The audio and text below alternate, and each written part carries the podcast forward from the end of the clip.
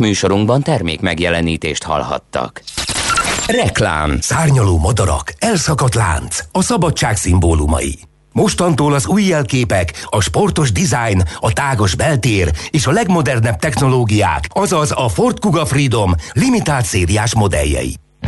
Élvezze a vezetés szabadságát a Ford Kuga Freedom limitált szériás modelljeivel, már bruttó nyolcmillió-hatszázkilencvenkilencezer forinttól Ford Credit finanszírozással. Szabadság kompromisszumok nélkül. A tájékoztatás nem teljes körű. Részletek a ford pont hu oldalon. Bereményi Géza, Grecsó Krisztián, Halász Rita, Háj János, Jászberényi Sándor, Kis Tibor Noé, Nádasdi Ádám, Sejem Zsuzsa, Szabó Téanna és Tompa Andrea. Ők a kétezer-huszonegyes Libri irodalmi díjak döntősei. Ünnepelje velünk a kortárs magyar irodalmat, és segítsen eldönteni, hogy melyik szerző kapja idén a Libri Irodalmi Közönségdíjat. A szavazók között a díjak átadását követően száz darab ajándékkönyvcsomagot sorsolunk ki. Libri.hu per irodalmi díj. Szavazzon a kortárs irodalomra! Egy megosztott világban a zene a legnagyobb összekötő erő. A Mandoki Szolméc bemutatja, zene az emberség szolgálatában. Magyarországi premier április tizenhetedikén este nyolc órától a tv kettő play pont hu oldalon. Összesen harmincöt Grammy díjat nyert világsztárok zenélnek közösen a világ minden tájáról. A Jethro Tull és a Supertramp zenekarok sztárjai mellett olyan legendák, mint Al Di Meola, Randy Brecker vagy Cory Henry. A koncert később is visszanézhető online. Zene az emberség szolgálatában. Reklámot hallottak. Hírek a kilencven pont kilenc Jazzy. Újraindulnak az egynapos sebészetek, az egyetemek és főiskolák meghosszabbítják a tavaszi félévet. Csütörtökön szavaz az Európai Parlament az oltási igazolmányról. Borongós időre készülhetünk, délutántól sokfelé várható zápor, zivatar, olykor megélénkülhet a szél, délután huszonnégy fokot is mérhetünk. Jó reggelt kívánok, Zoller Andrea vagyok. Újraindulnak az egynapos sebészetek. Az ellátások csak az egészségügyi szolgáltatóknál előzetesen egyeztetett időpontokban történhetnek, az intézményekbe történő belépéskor pedig testhőmérsékletmérés szükséges, közölte Kásler Miklós, az Emberi Erőforrások minisztere. Hozzátette azt is, csütörtöktől újraindulnak a megelőzést szolgáló népegészségügyi célú szervezet onkológiai szűrővizsgálatok. Továbbra is lehet online jelentkezni a koronavírus elleni oltásokra.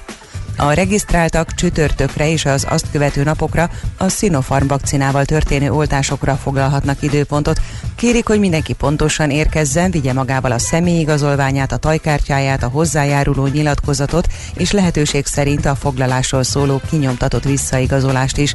A hatósági házi karanténban lévők nem mehetnek oltásra. Az aktív betegek a koronavírus fertőzés vagy más lázas akut betegség esetén pedig nem olthatók be. A jelenlegi oltási akcióban a várandósok nem vehetnek részt, mert online most csak a Sinopharm és az AstraZeneca oltásokra lehet időpontot kérni, a várandósokat pedig csak Pfizer és Moderna vakcinával oltják. Az egyetemek és főiskolák meghosszabbítják a tavaszi félévet. Az erről szóló rendelet szerda este jelent meg a Magyar Közlönyben. Ez szerint az intézmények eltérhetnek a tanév hosszára meghatározott időszaktól. A felsőoktatási törvény szerint egy egyetemi tanév tíz hónapból áll, míg doktori képzés esetében tizenkét hónapból. Az egyetemeken november óta távoktatás van érvényben. Csütörtökön szavaz az Európai Parlament az egységes, minden tagállamban elfogadott oltási igazolványról. A kártyát a tervek szerint júniusra vezetnék be a nyári utazások megkönnyítésére. Az igazságügyi biztos emlékeztetett, el kell kerülni, hogy többfajta ellenőrizhetetlen dokumentum jöjjön létre az egyes tagállamokban. A bizottság ígérete szerint a személyes adatokat biztonságosan kezelik, és tárgyalnak az egészségügyi világszervezettel, hogy az igazolványt Európán kívül is elfogadják. Brüsszel ezügyben egyeztet az Egyesült Államokkal is. Amerika ismét mozgásba lendült, jelentette ki az u es á elnöke országértékelő, vagyis az unió állapotáról szóló beszédében. Joe Biden kijelentette, mostanra az ország válságból lehetőségre váltott. Kiemelte azt is, az amerikai foglalkoztatási terv mérnököket és építőmunkásokat fog foglalkoztatni, akik energiahatékony épületeket és otthonokat fognak építeni. A környezetvédelmi tervek részleteiről szólva bejelentette, hogy ötszázezer elektromos töltőállomást telepítenek az autópályák mentén. A gazdák takaró növényeket ültetnek majd, hogy így csökkentsék a levegőben lévő széndioxidot. Lemond Észak-Írország miniszterelnöke. Arlene Foster május huszonnyolcadikán távozik a Demokratikus Unionista Párt vezető tisztségéből, június végén pedig az egységkormány éléről is. Előzőleg a belfasti és a londoni parlamentben működő frakciók tagságának nyolcvan százaléka levélben kezdeményezett bizalmatlansági eljárást ellene. Változóan felhős lesz az idő, délután egyre több helyen előfordulhat zápor, zivatar, a déli délnyugati szél élénk többfelé erős lesz, tovább melegszik az idő, délután tizenöt-huszonnégy fokot is mérhetünk. Köszönöm figyelmüket, a hírszerkesztőt, Zoller Andreát hallották. Budapest legfrissebb közlekedési hírei a kilencven pont kilenc Jazzin a City Taxi diszpécserétől. Üdvözlöm a hallgatókat! A hetedik kerületben a Veselényi utcában, a Klauzár utca és a Nagy Diófa utca között időszakos letárásra kell számítani filmforgatás miatt. A Soroksári úton befelé a határút előtt lezárják a külső sávot napközben, mert kertészek dolgoznak. Szakaszosan és időszakosan lezárják a buszsávot az Üllői úton kifelé a Lélion utca és a Sobieski János utca között burkolatjavítás miatt. Baleset nehezíti a közlekedést a Budaörsi úton befelé a Dajka Kábor utcánál a buszsában. Baleset történt a hatós főútbevezető szakaszán a Hugyani János úton az Építész utcánál, itt egy sáv járható. Szintén baleset történt a Tétény úton befelé a Bártfai utca után a Szent Imre kórház előtti szakaszon. Köszönöm a figyelmüket, további jó utat kívánok!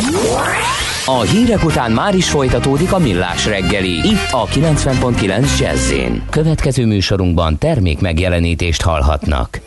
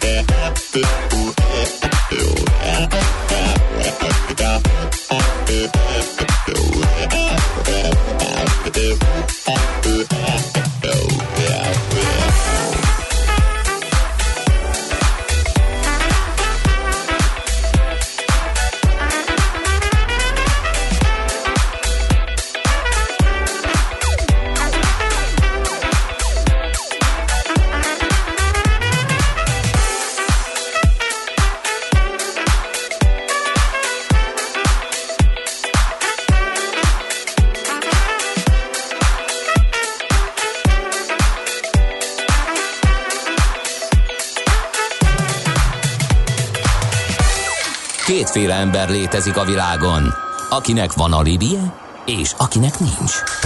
Az elsőnek ajánlott minket hallgatni, a másodiknak kötelező. Te melyik vagy? Millás reggeli, a kilencven pont kilenc Jazzy Rádió gazdasági mápecsója. Ez nem animi, ez tény. A Millás reggeli főtámogatója, a prémium alapanyagokból készülő Viva Gourmet szendvicsek forgalmazója, az o em vé Hungária Kft. Nagy szeretettel köszöntjük a hallgatókat, megyünk tovább a Millás reggelével itt a kilencven pont kilenc Jazzy Rádión. április huszonkilencedikén csütörtökön reggel negyvenkilenc után vagyunk pár perccel Kántor Endrével. És Gede Balázsral. És a nulla hat harminc húsz tíz kilenc nulla kilences es em es, WhatsApp és Viber számunkkal. Azt mondja, hogy azt mondja, hogy jó reggelt urak, úgyis, mint Jed Maros, back to you, a Gyomor és Gede kolléga kis szerda reggeli milliós meglepetés egy közel húsz éve lelkes rajongótoktól, még sok eh, egészséges évet nektek mindannyiunk örömére, Fegyka. Hú, itt valami szkri... Jaj, na, ez a... Köszönjük. Igen, ez a Milliók reggelire zenei válogatás egyes albumnak a borítója, és annak a bukletje, illetve abból ö, egy oldal. Nagyon jó, ez valahol nekem is megvan, tényleg ezt meg kéne keresni. Na, nulla hat harminc húsz tíz kilenc nulla kilences WhatsApp és Viber szám ez. Budapest legfrissebb közlekedési hírei, itt a kilencven pont kilenc Jazz-in. Hát én még mindig nem látom. Baleset van, kettő. Igen. A Budaörsi úton volt egy sérült jármű, ami ott vesztegelt a Dajka Gábor utcánál a buszsávban, illetve a Tétényi úton befelé a Bártfai utca után a Szent Imre kórház előtti szakaszon történt baleset. Az útinfon pedig arról ír, hogy az em nullás autóton a Ráckevei Dunahídon a burkolatot javítják. A húszas kilométer közelében az em ötös autópálya felé a külső sávot lezárták. Már torlódik a forgalom, tizenöt-húsz perc a menetidő többlet. Figyelem! A nemzetközi helyzet egyre fokozódik. Ne közlekedj üzleti szemellenzővel a nagyvilágban. Aki naprakész és szemfüles, az megtalálhatja a lehetőségeket nemzetközi környezetben is. Cégstruktúrák, adótervezés, adóegyezmények és vagyonvédelem. Ebben segít a nemzetközi vagyontervezésről kristálytisztán a Millás reggeli pénzügyi panoráma rovata. És itt van velünk állandó szakértőnk, dr. Magyar Csaba, okleveles adószakértő. Szia, jó reggelt! Jó reggelt, sziasztok! És a Crystal Worldwide zé er té vezérigazgatója is egyben, sőt, mi több... Sőt, szerző! Szerző, így is van. A Vagyontervezési Labirintus című tegnap megjelent kiváló kiadványnak a társszerzője. És hát erről fogunk beszélgetni, erről a könyv. Kezdjük rögtön a címével, nem... Tehát ez a labirintus. Hangzik. Igen, vagy legalábbis olyan... Hogy a Minotaurus megtaláljon. Igen, olyan út, útvesztős ö, gondolatokat ébreszt az emberben. Honnan a cím? Hát dönteni kellett, hogy ez vagy a kincskereső kisködmön. És mivel az utóbbi foglalt? A Vagyontervezési Labirintus mellett döntöttünk, pláne igen, hogy foglalt volt a másik. De hogy komolyra tereljem a szót, ugye magánvagyonok tervezése és kezelése során számos jogterületnek a szabályait kell alkalmazni. Ráadásul sok esetben pszichológiára is szükség van, különféle vagyonelemek vannak különböző országokban, és ilyenkor a szerteágazó ösvények, leágazások és csapdák miatt gyakran érezteti magát úgy az ügyfél meg a szakértője is, mint hogyha egy vagyontervezési útvesztőben kellene megtalálni a helyes utat. Viszont ugye sokan keverik az útvesztőt és a labirintust, hiszen ugye a labirintusban egyetlen kanyargós út van félrevezetések nélkül, van kijárata, van elérhető célja, viszont ugye itt a Vagyontervezési Labirintus című könyv esetében nem a megtévesztés volt a cél, hanem a e, kulturális értelembe vett e, beavatás. És abban bízunk, hogy aki lapozgatja a könyvet, az a kezdetben útvesztőnek tűnő helyzetekben inkább a labirintus hatást fogja érezni, vagyis ö, sikerül majd együttesen a beavatás élményét elhozni az olvasóknak, hiszen ugye itt a központi téma a bizalmi vagyonkezelés, a vagyonkezelő alapítványok és a magántőke alapok, tehát ez a három fő témakör, ami megjelenik benne. Uh-huh. Kiknek szól ez valójában, a szakmának, vagy a vagyonosoknak, akik a vagyonkezelésnek valamilyen módját, vagyonkezelésnek szeretnék jobban megismerni?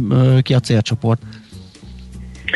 Nem az volt a könyvvel a cél, hogy minden egyes jogszabályt felsoroljunk, paragrafusokat megemlítsük benne, egyébként lábjegyzetben ott szerepelnek, de ugye ez mindig az olvashatóságot nehezíti, tehát az volt a cél, hogy minél inkább olvasmányos legyen, és ebből adódik, hogy nem csak a szakma részére készült ez a könyv, nem csak jogászoknak, közgazdászoknak, akik ezzel foglalkoznak rendszeresen, hanem akik laikusak, esetleg még ismerkednek a témával, vagy már hallottak róla, de egy kicsit szeretnének jobban elmélyedni ebben a témakörben, de nem szeretnék azt sem, hogy egyébként jójózon a szemük a különböző jogszabályoktól. Természetesen azt sem lehet megúszni, de így módjával adagoltuk. Éppen ezért próbáltuk a jogi szakkönyveknek a világát ötvözni a modern management könyveknek a hangvételével, tehát a tradicionális, az újszerűvel ötvöztük ebben a könyvben. Uh-huh. Hogyan épül fel? Hogyan teszi érthetővé mondjuk a jogi hátteret, mi a struktúra, mire számít a, az, mire számított az olvasó? A könyv elején szenteltünk egy külön részt, kifejezetten a házasságnak és az öröklésnek, ahol megismerheti az olvasó a legfontosabb szabályokat. Tehát, hogyha valaki szeretné tudni, hogy mi az, hogy közös vagyon egy házasság esetén, mi történik, történik valami, hogyan ö, alakul az öröklés ebben az esetben, mi az, hogy végrendelet. Tehát így a legfontosabb alapismereteket összegyűjtöttük, hiszen a további részekben ugye számos olyan megoldás van, ami vállás és haláleset bekövetkeztekor is ö, tudhatható segítséget nyújtani. Ezen kívül pedig úgy gondoltuk, hogy a posztmodern oltárán is áldozunk, ezért a jogi részek bemutatásába ékelve regény a regényben jelleggel mind a három jogintézményhez kapcsolódik egy-egy családnak a története. Szerepel benne egy építőipari vállalkozó, egy balatoni borász és egy ex-bróker is, tehát miután a jogi részeket megismerheti az olvasó, utána ugyanezek a részek visszaköszönnek egy-egy családi történetbe, és akkor így könnyebben el lehet sajátítani és ezeket az ismereteket. Gondolom a három történet más kifejlettel, más szálon fut, épp azért, hogy be lehessen mutatni, gondolom, teljes spektrumát ennek a vagyonkezelési témának. Így van, tehát minden, mindegyik főszereplőnek ugye megismerhetjük az első üzleti lépéseit itt a vagyontervezési labirintusban, úgyhogy ha műfai besorolást szeretnénk alkalmazni az irodalmi érettségi előtt, akkor mindenképpen a veleig romantikus szakkönyv kategóriát használnám erre. Akkor jó, mert, mert reméltem, hogy nem a Decameront mondod. De, de ö, botladozások is vannak? Tehát, hogy a döntésekről beszélnek, vagy esetleg rossz döntés, esetleg máshogy csináltam volna, akkor jellegű sztori is van benne? Van előtörténete is a főszereplőknek, ami alapján meg lehet ismerni majd azt, hogy miért döntenek úgy, ahogy a könyvben, de nem szeretnék ö, spoilerezni. Tehát ö, olyan élethelyzetbe kerülnek, amikor döntéskényszer van, és hát ö, majd meglátjátok, hogy hogyan sikerül. De és ezek, ezek komplett történetek, vagy kicsit ilyen didaktikusan épülnek föl, mint vannak ezek a, ezek a sorozatok a tévébe, tudod, hogy nem tudom, két amatőr színész ott megtépi egymást, és akkor jön a jogi szakértő, és elmondja, hogy mi ott a, a, a jogi álláspont. De hát igyekeztünk hollywoodi mintára izgalmas történeteket kialakítani, úgyhogy a, mondhatnám azt is, a Szabó családot a hollywoodi blockbusterekkel igyekeztünk kombinálni. Fűszerezve egy kis szomszédokkal, gondolom, igen. Így van.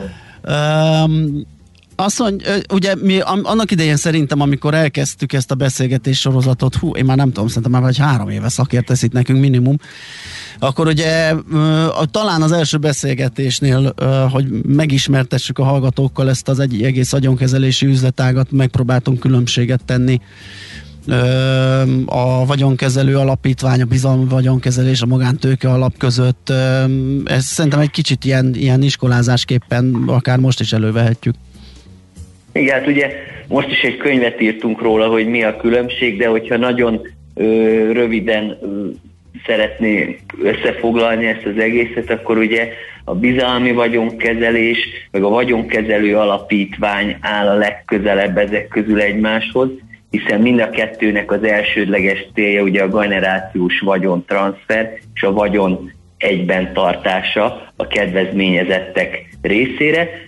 Igazából ez két ö, egymással konkuráló jogintézmény, tehát ugyanaz a feladatuk, ugyanaz a céljuk, annyi kiegészítése, hogy az egyik egy szerződés, egy bizalmi vagyonkezelési szerződés, ahol a vagyonrendelő átadja a vagyonkezelőnek a ö, vagyonát, és onnantól fogva nagyon fontos, hogy a vagyonkezelő válik jogilag is a tulajdonossá. Az alapítvány az abból a szempontból egy picit eltér, ugye, hogy az alapítvány egy bírósági bejegyzés, egy jogi személy, válik, és egy egyoldalú nyilatkozattal adja át az alapító a vagyonát az alapítvány részére. A magántőke alap pedig ugye elsőlegesen egy befektetési instrumentum, viszont emellett lehet használni ö, akár családi vagyontervezésre. Míg a bizalmi vagyonkezelést, vagy a vagyonkezelő alapítványt is lehet akár befektetésre is ö, használni, és aki a könyvet olvassa, akkor megismeri mind a három lehetőséget, különbséget tud tenni köztük, össze is tudja őket hasonlítani, van külön egy fejezet, a hasonlítsuk össze az almát a körtével,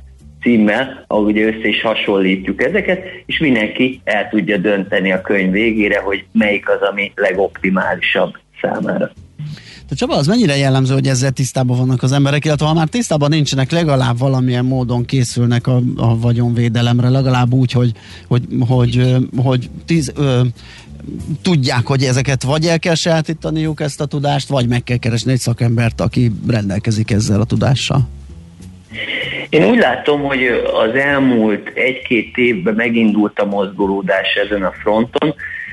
Ugye fiatal jogintézményekről beszélünk, tehát ugye nem lehet azt mondani, hogy húsz-harminc éve van Magyarországon, és kialakult a bírósági gyakorlat ezen a területen. Bár én mindig ezt szoktam mondani, hogy egy sima ingatlanadásvételi szerződésnél se lehetünk száz százalékig biztosak, hogy per esetén a bíró nekünk ad igazat.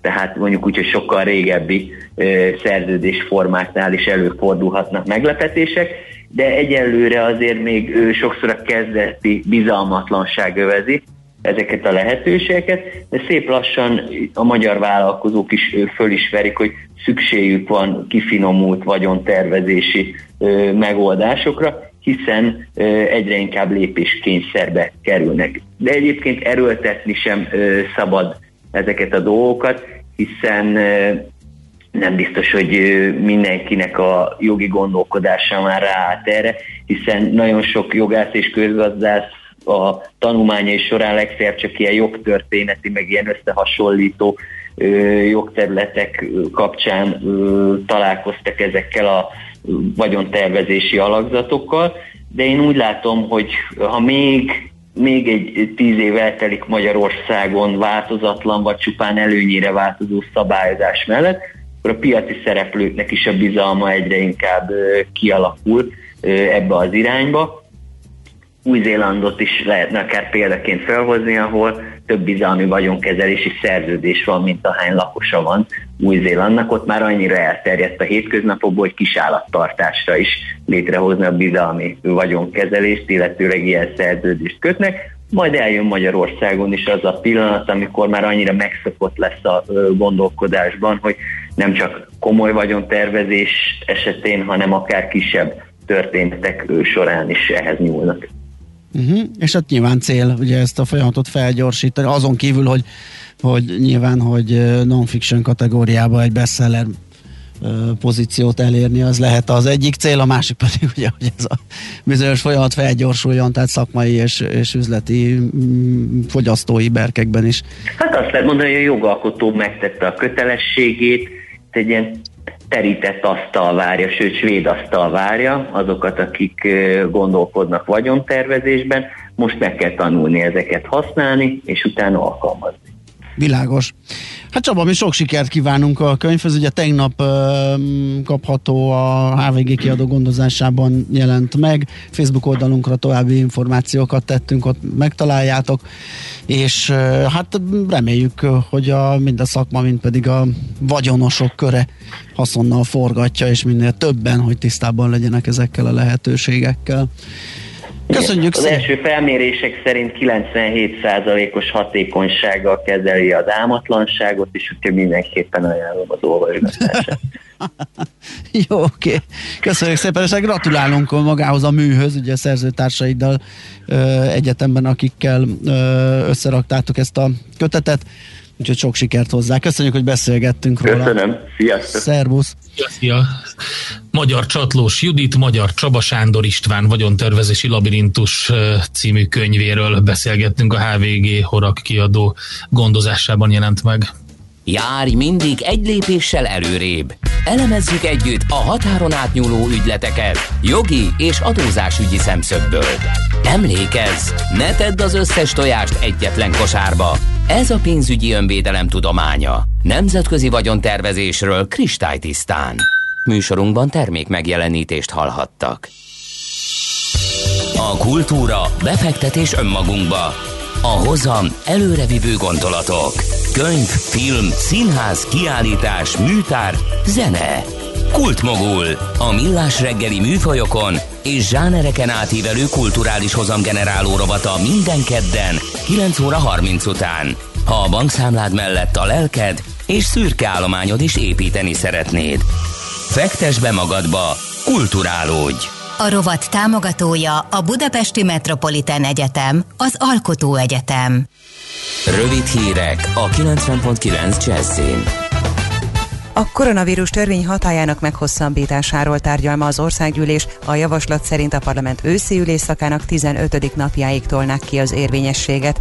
Jelenleg is működik az online időpontfoglaló a koronavírus elleni oltásokra, a regisztráltak csütörtökre és az azt követő napokra a Sinopharm vakcinával történő oltásokra foglalhatnak időpontot.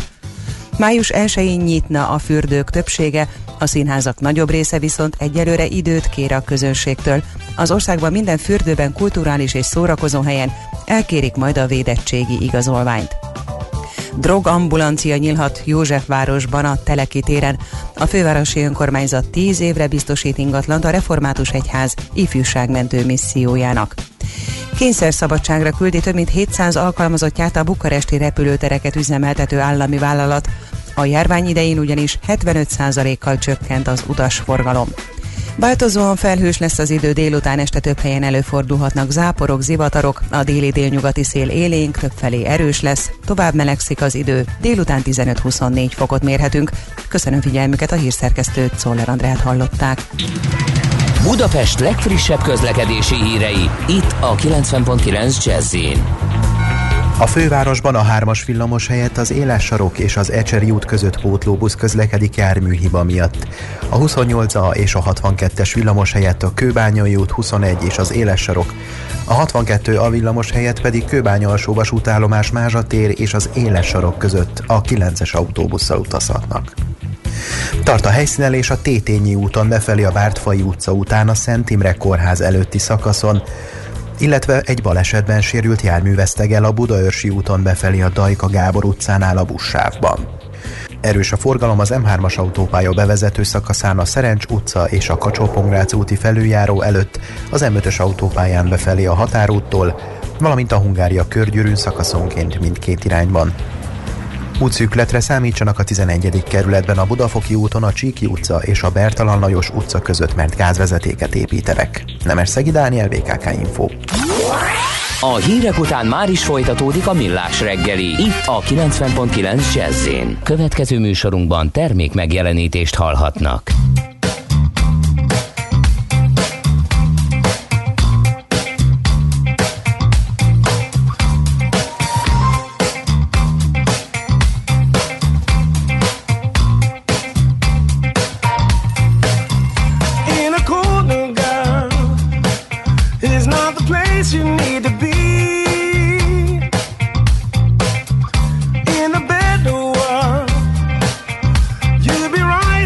To me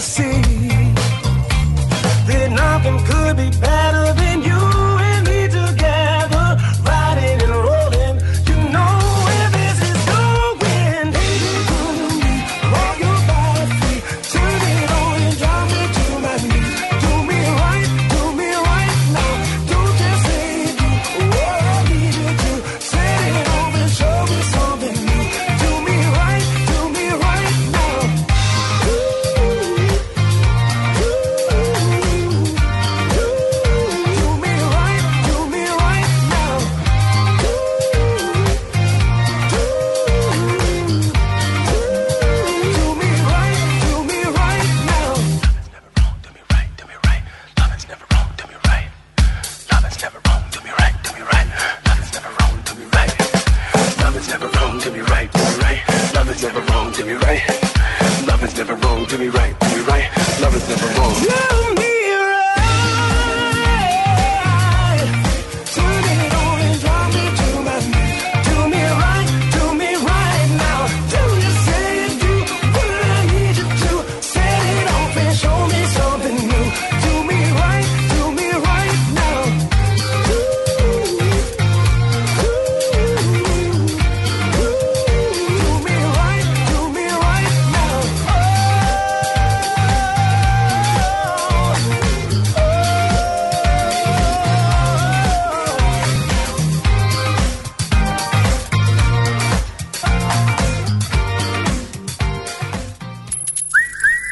Aranyköpés a millás reggeliben. Mindenre van egy idézetünk. Ez megspórolja az eredeti gondolatokat.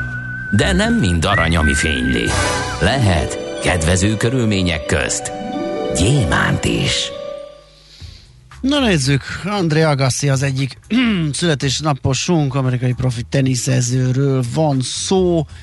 Ki ne ismerné, ugye? Hát a következő... Sok mindent mondott egyébként, de ezt egy nagy, hosszabb idézetből vágtam ki, és onnan választottam ezt a mondatot. Hát azt mondta, az élet a lavóron kívül mindent az utatba hajít, aztán végül a lavort is odavágja. A te dolgot, hogy kikerüld az akadályokat. Jó, jó, de miért pont lavor? Tehát ez Figyelj, lehetne zsigul... azt gondolom- zsiguli féltengely is. Az élet a zsiguli féltengelyen kívül mindent az utatba hajít. Mindent az utatba hajít, update termékektől kezdve lavóron át mindent, és a te dolgod, hogy a száztizenhét kilométer per órával száguldó Norbit kikerülöd-e, vagy nem, mondta André Agassi. Így már más. Aranyköpés hangzott el a millás reggeliben. Ne feledd, tanulni ezüst, megjegyezni arany. A műszer neked egy fal, a sebesség egy váltó, a garázs egy szentély. Zavar, ha valaki elbetűvel mondja a rükvercet. Mindent akarsz tudni az autóvilágából? Akkor neked való a millás reggeli autós rovata. Futómű. Autóipari hírek, beadások, új modellek, autós élet. Kressz. Kellett valami jó átkötés André Agassiról, azért loptam be a zsiguli féltengelyt. Itt van velünk Várkonyi Gábor autós szakértő. Szia, jó reggelt! Jó reggelt, sziasztok! Hát zsiguli féltengely, az biztos fáj, hogyha nem tudod kikerülni. Hát az biztos, igen. Fáj a lavór is szerintem. Igen. Szerintem a... Csak más, más, más alakot ölt az arcon. Igen, abszolút. Én ismertem egy macskát, egy ismerősöknél volt a gárdonyi telkükön, kicsit ilyen húzatos volt, és hogy távol tartsuk, egyszer rádobtunk egy műanyag lavort, és azzal futott utána a kertbe, azzal se lehetett megfékezni, hogy a lavorról, és a kikerülhetetlen lavorról most egyébként ez jutott eszembe. Szeleburdi egy alak volt. Na, nézzük a autós gyors jelentések, ugye? Van most elég, amiből lehet mazsolázni. Tesla, Daimler, bé em vé, fene tudja, még kijelentett. Hát sok mindenki jelentett, de igazából a, a, szerintem itt egy kicsit a, a kontextust próbáljuk meg megint ö, értelmezni, mert, ö, mert különböző számokkal dobálózni annyira nem izgalmas valószínűleg hallgatói szempontból, az egy-kettőt mégiscsak föl fogok sorolni. Ilyen nagyon szép ö, comebackje van gyakorlatilag az autóiparnak a tavalyi év után, ahol ugye mindenki telesírta a párnáját, hiszen ö, korona időszakban az autóipar volt az egyik legnagyobb szenvedő fél, hiszen annyira komplex az egész rendszer, az egész ökoszisztéma, hogy ugye, hogyha egy része sérül, akkor is szépen ki tudja fektetni a, a, az egész rendszert, ha meg több oldalról jön a támadás, akkor aztán végképp hatalmas gondba kerülnek. Ehhez képest egy szűk év leforgása alatt a, a németek is elképesztően jó bőrben vannak, hogyha az első negyed évet nézzük, és hát a Tesla is egy nagyon szép jelentést tudott abszolválni. Ugye a Teslával kezdve itt egy négyszázharmincnyolc millió dolláros eredményről számolhatunk be, amit ugye egyfelől egy kicsit árnyal az, hogy ebből száz milliónyi eredmény az abból jött össze, hogy a bitcoinnal spekuláltak egy picit, de hát ez ugye bátorság kérdése, és hát attól még az eredmény az eredmény. Legtöbb helyen hozzátették azt, hogy ugye az első negyedéves befolyt több mint fél milliárd a kvótakereskedelemből, de hát összességében akkor is az a helyzet, hogyha emlékezetem nem csal, akkor a hetedik negyedévet zárjuk úgy, hogy pozitív eredmény környékén, vagy a fölött van jóval a Tesla, és ezt azért évekkel ezelőtt, nem hosszú évekkel ezelőtt, hanem akár két-három évvel ezelőtt is nagyon sokan, bevallom őszintén én is, lehetetlennek gondolták volna, úgyhogy az a helyzet, hogy ők szerintem ilyen szempontból nagyon szépen teljesítenek. Ráadásul ugye őket is elsősorban a kínai piac az, ami, ami nagyon jó helyzetbe hozza. Úgy tűnik, hogy egyébként mindenkit, aki drágább autókkal próbál működni a piacon, hiszen Kínában a Tesla töretlenül megy fölfelé és hatalmas piaci részesedéseket hasít ki magának, annak ellenére is, hogy ugye az állam részéről azért van egy-két beavatkozási kísérlet arra, hogy igen, ugye itt a leg... diszkreditálják. Itt a, itt a legutóbb is volt ugye ez a, ez a sztori erről a, azt hiszem, egy autókiállításon történt, csak el, elnyomta azt a hír, de te azt hiszem beszéltél talán róla múlt héten, akkor én nem voltam. A kínai, a kínai vásárlóknak van egy ilyen rossz tulajdonsága, vagy azt hiszem, hogy lehet, talán lehet ezt mondani, rossz tulajdonsága, hogy eléggé be tudnak pöccenni akkor, hogyha nem úgy mennek a dolgok, ahogy ők elképzelik. És uh, már évekkel ezelőtt is egy csomó olyan videót lehetett látni, amikor uh, felbőszült kínai tulajdonosok a szerintük nem kellő, uh, hát nem is tudom, kellő gondossággal, meg kellő empátiával eljáró cégek termékeit ilyen médiaintenzív módon szétverték. Tehát, hogy ez ilyen gyakori gyakori alkalom arra felé, hogy beállsz az autóddal a cég központja elé, és akkor sok kamera kíséretében elkezdett szétverni. Igen, ez a kamera kíséret, ez, ez egyesekben ez tűnt, vagy ez keltett feltűnést, mert hogy ugye ott a social média azért erős állami kontroll alatt van, tehát hogyha valami virálisan nagyon elterjed, akkor ott lehet esetleg gondolni azt, hogy az állam is benne volt, hogyha már az állam benne volt, akkor lehet itt az amerikai-kínai kereskedelmi ütközetre gondolni, tehát túl lehet gondolni ugye egy ilyen magánakciót. Biztosan, legalábbis azt, azt nyugodtan állíthatjuk, hogy anélkül nem lesz egy ilyen videó ismert, hogy ezt ne tolerálnák a kínai hatóságok. Igen. A, a sánkhelyi autókiállításon ugye volt egy, volt egy olyan eset, amikor egy hölgy már nagyon nem bírt magával, és a nem tudom mióta húzódó problémáira azt találta jó megoldásnak, hogy ott táncol valamelyik Tesla tetején. Őt azért egy pár napra őrizetbe vették, meg ugye volt ez a történet a az autók kameráival, meg kémkedésével kapcsolatosan, ami ugye még mindig aktív, hogy Kínában bizonyos érzékeny, vagy az állam szempontjából érzékenynek kikiáltott területekre nem lehet behajtani ilyen autókkal, de ez mind-mind hidegen hagyja alapvetően a vásárlókat, úgy tűnik. Úgyhogy Kínában is tök jó eredményeket tud felmutatni jelenleg a Tesla. Németországban van egy pici döccenő, ott egy két és fél hétre leállítják most az építkezést Berlin mellett, mert hogy hát kiderült, hogy illegálisan, elég régóta illegálisan építenek a mélyben, három-négy méter mélyben olyan ö, csövek, ö, kap, vagy olyan, valószínűleg a, a, a szennyvízelvezetés kapcsán, ami ugye egy elég nagy probléma egy ilyen gyárnál, ö, olyan csöveket fektettek le, amiket nem szabadott volna, úgyhogy most egy ilyen két és fél hét stop van. De nagyon érdekes, hogy ugye hivatalos, hivatalos, hogy mondják ezt, építési engedélye, az ugye még mindig nincsen a Teslának. Ők mindent, amit csinálnak, azt jelenleg úgy csinálják, és erről azt hiszem beszéltünk már korábban is, hogy, hogy vállalták azt, hogy visszaállítják az eredeti állapotot, hogyha végén mégse kapnának meg építési engedélyt. Nyilván nagyon nehezen lehet elképzelni, hogy egy teljesen kézgyárral aztán a végén azt fogja mondani a német hatóság, hogy bocs, de mégse. De mindent saját szakára csinálnak, és a német sajtóban ráadásul ilyen kontrasztként beszokták mutatni, hogy a nem túlzottan messzi távolságban lévő tizennyolc éve épülő, de még mindig nem kész berlini reptér, az mennyire nagy pancsérség ahhoz képest, hogy tizennyolc hónap alatt autót akarnak gyártani a semmiből. Hát, hát rájöttem, hogy mi lesz. Ez Vannak volt az illegális ilyen csővezetékek, ez volt a megágyazása annak, hogy azt fogják mondani, hogy srácok, ezt állítsátok le, temessétek be, és menjetek át, ott a reptéren van egy jó terek, ott, ott kell. Azt fejezzétek be. Csináljátok ott valami értelmeset. Jó, ami, ami szerintem rettenetesen izgalmas még, az ugye az említett Daimler és bé em vé nagyon kiugróan jó eredmény az első három hónapban. A Daimlernél egy több mint négy milliárdos... Előbb is akartam kérdezni, Gábor, hogy a nagyon kiugróan jó eredmény az a bázishoz képest jó eredmény, vagy pedig tényleg jó eredmény hosszabb távon nézve is? Mind a kettő szempontból jó eredmény. Tehát, hogyha, és itt a, a darabszám alakulás, meg a, meg a pénzügyi mutatók szempontját szedjük egy picit szét. A, a bé em vé-nél szerintem figyelemre méltó, és akkor most egy kicsit ugrálok a két dolog között, a bé em vé-nél figyelemre méltó az, hogy harminchárom egész öt százalékkal több autót adtak el.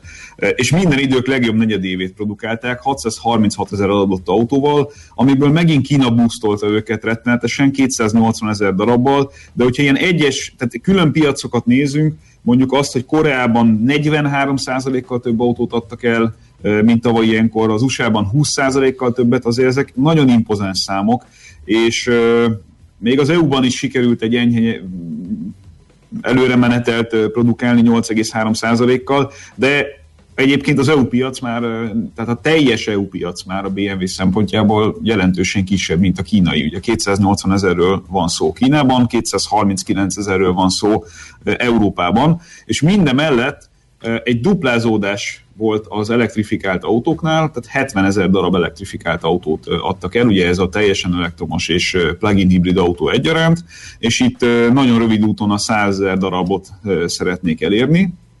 Vissza a Daimlerre egy pillanatra, hogy ez a négy milliárd fölötti eredmény, nettó eredmény, ez, ez rettenetesen erős. Nyilván, hogyha a tavaly ilyenkor időszakot nézzük, ugye az első negyedévet, amikor azért még a, a koronavírusnak a, a teljes impactje globálisan nem éreztette hatását, csak részben, ugye az első negyedévben inkább a kínai piac volt az, ami megszenvedte ezt a dolgot, ami után elég gyorsan vissza is állt a helyére. Szóval az első negyedévben kilencvennégy millió eurós eredményről beszélünk, nem négy egész három tized milliárdos volt. Tehát azért nagyon-nagyon durva nagyságrendi különbségek vannak. Máshogyan megfogalmazva egy tízszeres szorzó mondjuk a Tesla eredményéhez képest, és ezt ugye tisztán autógyártásból hozzák össze. A, ezzel együtt a Daimlernél a, a költségcsökkentési programot azt nagyon masszívan ki akarják építeni továbbra is. Tehát ennek az eredménynek az eléréséhez két dolog kellett alapvetően. Az egyik az, hogy nagyon jól menjen a kínai piac. Itt is a kínai piac adja a, a, az eredménytermelő képességnek a, az oszlopát és a lényegét. Ugyanakkor mégiscsak egy, egy nagyon durva transformációs időszakban van az a gyártó, amely többihez képest, hogyha kicsit távolról nézzük ezt, és mondjuk visszamegyünk három-négy évet az időben, a többi nagygyártóhoz képest az elektrifikáció terén egy pici ütemváltással hátrébb volt. És az új vezérrel ezt az elektrifikációs, meg igazából a teljesen elektromos irányba történő elmozdulást, ezt gőzerővel csinálják, ami nagyon szépen meglátszik egyébként a tőzsdei eredményeikben is, tehát az árfolyam eredményben is. De hát ekközben... nagyon, nagyon durván, ugye pont itt van előttem a chart, mert én az utóbbi két hónapban mm, pörge, pörögtem egyet a Daimlerrel, egy, egy, az volt huszonöt százalék nyerő, de a pandémia utáni beesést követően, aki esetleg az alját elkapta, onnan kétszázötven százalékot jött föl egy év alatt. Tehát eszméletlen menetben volt a huszonegy dollárról, most van hetven, vagy euró közeléről, most van hetvenöt euró közelébe. És, igen, és, és zsinóron, tehát alig volt visszaesés benne. Ola Kellenius-t, a mostani vezért, azt alapvetően egy, egy... Szóval bíznak ebben a figurában, na. Tehát mielőtt nagyon körbeírnám ezt a történetet, azt, azt látják a befektetők, hogy ez a kíméletlen és egyértelmű fixáció egy célra, ami arról szól, hogy egy, egy szoftveresen is versenyképes autógyártó legyen, amely elektrifikáció szempontjából is olyan modellekkel jön ki, amelyek egyedülállóak. Lásd ugye az é kú est, ami hétszázhetven kilométeres ígért hatótával, meg hát olyan kidolgozási minőséggel és olyan felszereltséggel, amilyennel egészen elképesztő standardokat tud ö, ö, mutatni. Úgy, hogy ráadásul a Mercedesnél arra is elkezdtek figyelni, hogy ez az egész bonyolítás azzal, hogy különböző applikációkkal töltsed jobbra-balra az autóidat, meg, meg te, mint felhasználó foglalkozzál ezzel, ahelyett, hogy az autógyártó megteremteni neked ezt az ökoszisztémát, amit egyébként ugye a nagy konkurens már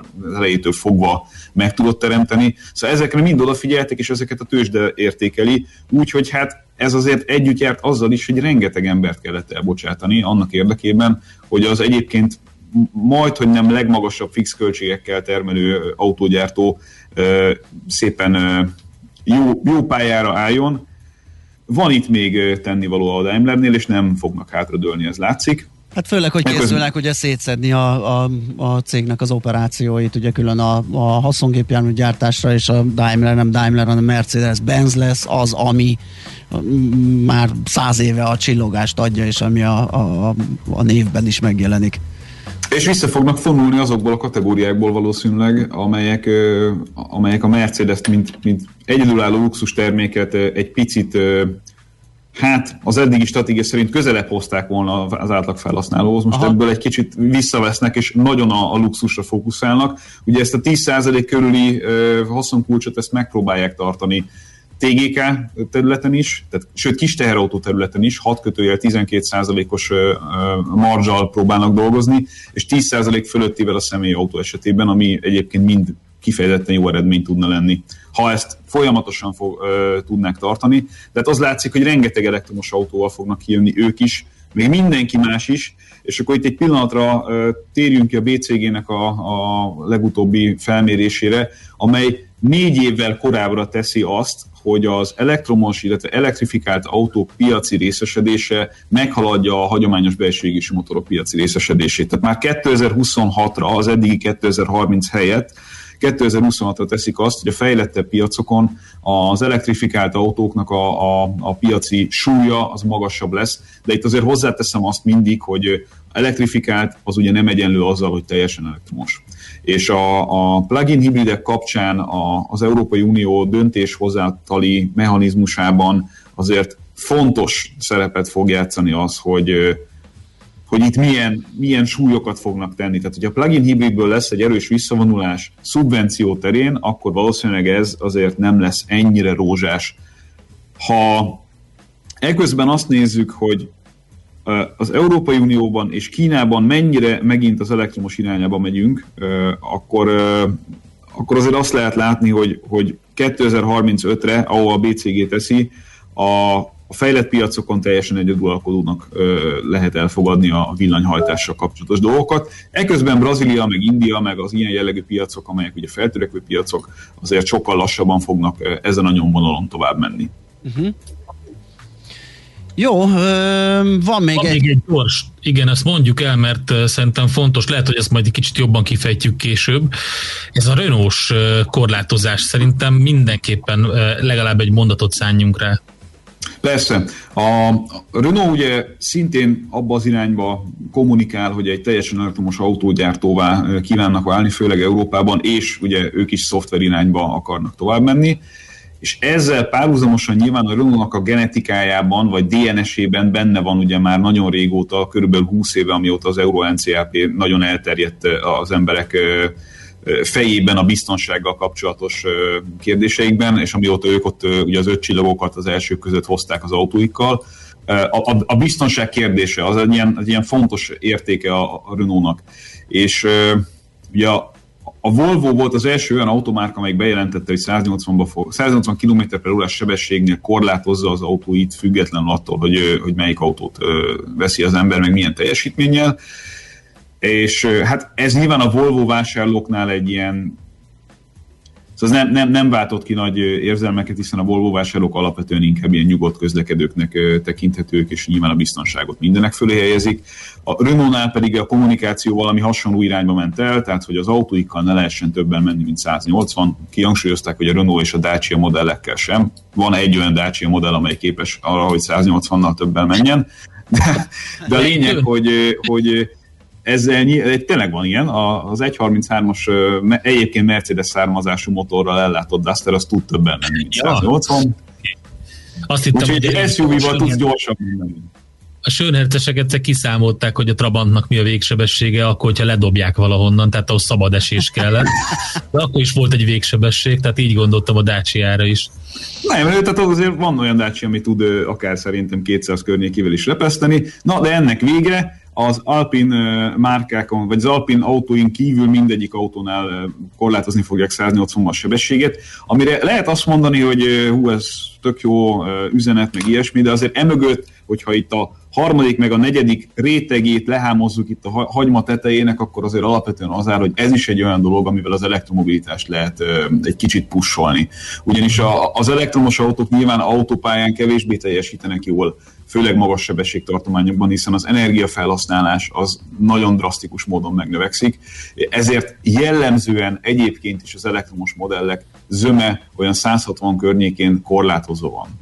Tehát ez a száz nyolcvan, ez még ahhoz a száz hatvanhoz képest, amit zömében tudnak az elektromos autók, még egész megengedő.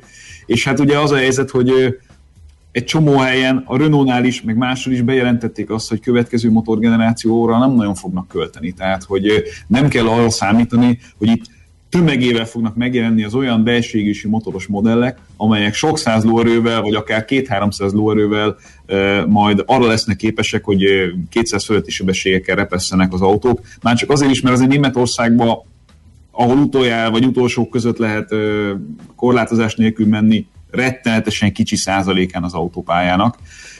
Ott, ott is nagy, nagyon jó eséllyel egy zöld koalíciós következő kormány esetében egy presztízs kérdést fognak abból csinálni, hogy ez, ez az utolsó szabadság is felszámolódjon autós szemszögből nézve. Szóval az egész amúgy is egy ilyen kicsit feleslegessé váló történet lesz. Sajnos, amit remélek, hogy azért a Renault Sport részlegét nem fogják teljes mértékben felszámolni, mert azért ott legendás dolgok születnek a mai napig.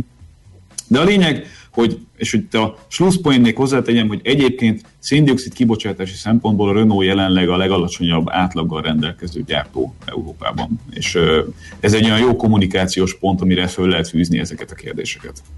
Klassz! Jó. Hát Gábor, köszönjük szépen, jó kis sztorik voltak ezek megint. Neked jó munkát és szép napot kívánunk mára. Sziasztok, szép napot! Szia, szia! Hát kérem szépen, Várkonyi Gábor járt itt velünk a futóműben. Most lefarkolunk, de jövő héten megint indexelünk és kanyarodunk, előzünk és tolatunk a Millás reggeli autós rovatában. Futómű a világ négy keréken. Előzünk és védünk, ugye? Azt igen, írja, így van, így van. A hallgató, sziasztok, hány százaléka az autóipar a világ gazdaságának? Jó lenne kitekinteni ebben a stílusban más vertikum felé is. Ti nem látjátok unalmasnak ilyen sűrűn autózni? Hello. Hát szerintem pont olyan sűrűn autózunk a műsorban, mint egyébként. Tehát ez annyira az életünk része, hogy ez nem unalmas. Miért lenne unalmas? Hát autókat veszünk, használunk, közlekedünk, szennyezünk vele, csomó aspektusa van, amit meg kell nagyon vizsgálni. Nagy, az európai gazdaságnak egyébként egy markáns része, főleg, hogyha a tengely hatalmakat nézzük, ugye, Franciaország, Németország, mindenképpen nem véletlenül. És, és Magyarország ugye ugyanúgy, mint a visegrádi négyek közül Szlovákia is erőteljesen benne van ebbe, és csüngünk a német autósertés csecsein, úgyhogy... A német autósertés? Hát, ez egy szép állat. Hát köszönjük ezt a hasonlatot, már megérte felkelni. Ö, igen, meg hát amennyire a hétköznapunkban benne van, ugye, amit mondtunk, hogy sok aspektusa van itt, a, csak ma, ami előkerült, az elektromos autózás, tehát egy megújulása az iparnak, befektetési oldalról, a részvényekről beszélgettünk, árfolyamukról, teljesítményeikről, ö, csomó mindenről, tehát ö, nem, nem, egyáltalán nem érezzük soknak. Megyünk tovább Zoller Andi híreivel, és... Ö, és? És... í té-vel foglalkozunk, ami igen. Mindig van minden na, csütörtökön. Már megint, az is egy csomó. Szintén nem érezzük soknak, ezt se. Műsorunkban termék megjelenítést hallhattak. Reklám. Élvezze a biztonságos vásárlás élményét a Mon Park Shopping Days alatt is, május hatodika és kilencedike között. Keresse a kuponfüzetet bevásárlóközpontunkban, vagy töltse le a weboldalunkról. Merüljön el a divat, szépség, lifestyle vagy gasztronómia világában. Fedezze fel a szezon legújabb darabjait egyedi kedvezményekkel, és nyerjen vásárlásával akár egy fél millió forinttal feltöltött Mon Park kártyát személyre szabott shopping délutánnal. Tavasz, színek, kedvezmények. Mon Park.